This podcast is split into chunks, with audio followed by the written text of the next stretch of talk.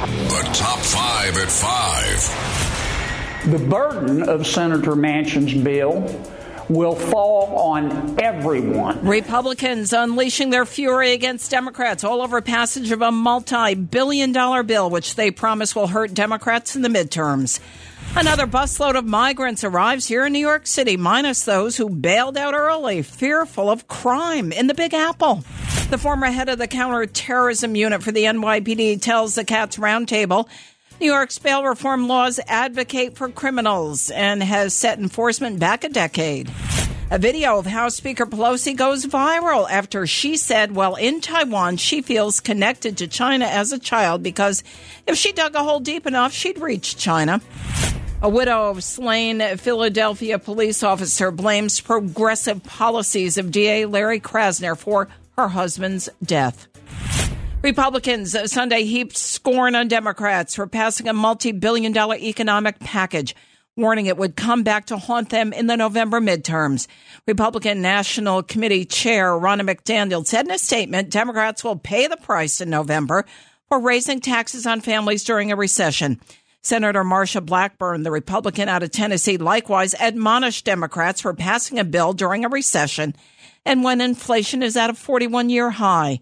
Senator Joseph Kennedy, the Republican out of Louisiana, called raising taxes during both a recession and inflation a special kind of stupid. As a result of Senator Manchin's bill, and I hope I'm wrong in this, but I predict that uh, Joe-flation, as some people call it, uh, will now refer to Joe Manchin, not President Biden. In a statement, Senator Ted Cruz, the Republican out of Texas, likened the bill to a giveaway to the Democrats' radical leftist base at the expense of middle class Americans.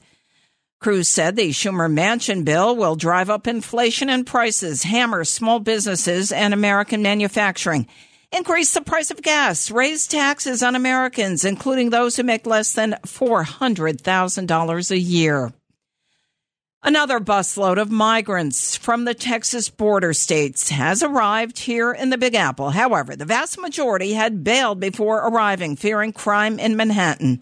New York City Mayor Eric Adams was actually on hand Sunday as migrants were offloaded, surprised to learn that many had already bailed due to their fear of crime in the city.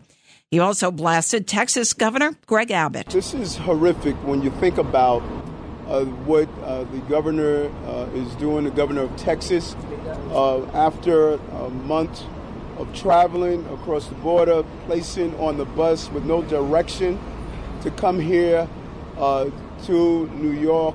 The mayor suggested that the most likely reason was because of the fear that something was going to happen to them if they came to this location. People got off earlier. Major crime has skyrocketed this year soaring nearly 40% compared to 2021, according to NYPD stats. These buses, all part of Texas Governor Abbott's effort to push migrants into Democratic regions of the country to ease what he says is a Lone Star State's crisis caused by the Biden administration's open border policies.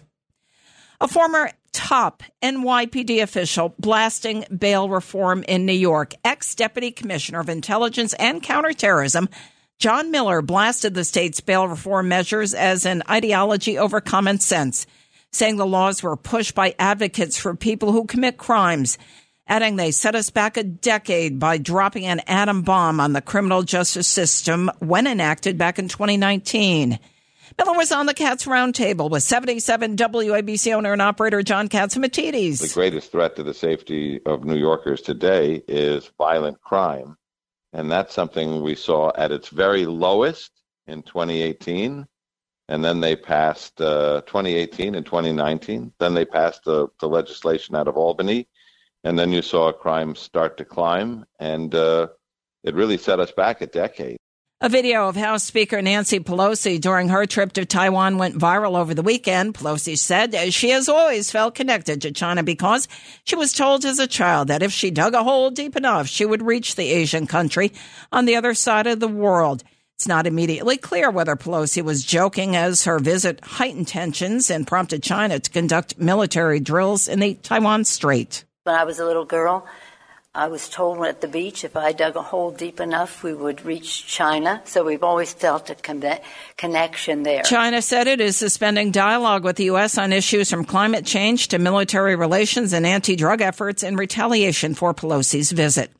The widow of a slain Philadelphia police officer had a message for liberal mega donor George Soros on Thursday after he defended far left DAs and their policies, including those of Pennsylvania District Attorney Larry Krasner, who she blames for her husband's murder. Sergeant James O'Connor, 23 year veteran of the force, killed in the line of duty while serving an arrest warrant in March of 2020. The prosecutors in the case described the alleged killers as dangerous drug dealers with extensive rap sheets but out on the streets. O'Connor's widow is Terry O'Connor. Here she is speaking on Fox News. They were let out of jail repeatedly, repeatedly because of our district attorney and his lenient policies. If those males were locked up and kept where they were supposed to be, my husband would still be here today. It's the WABC Early News on 77 WABC.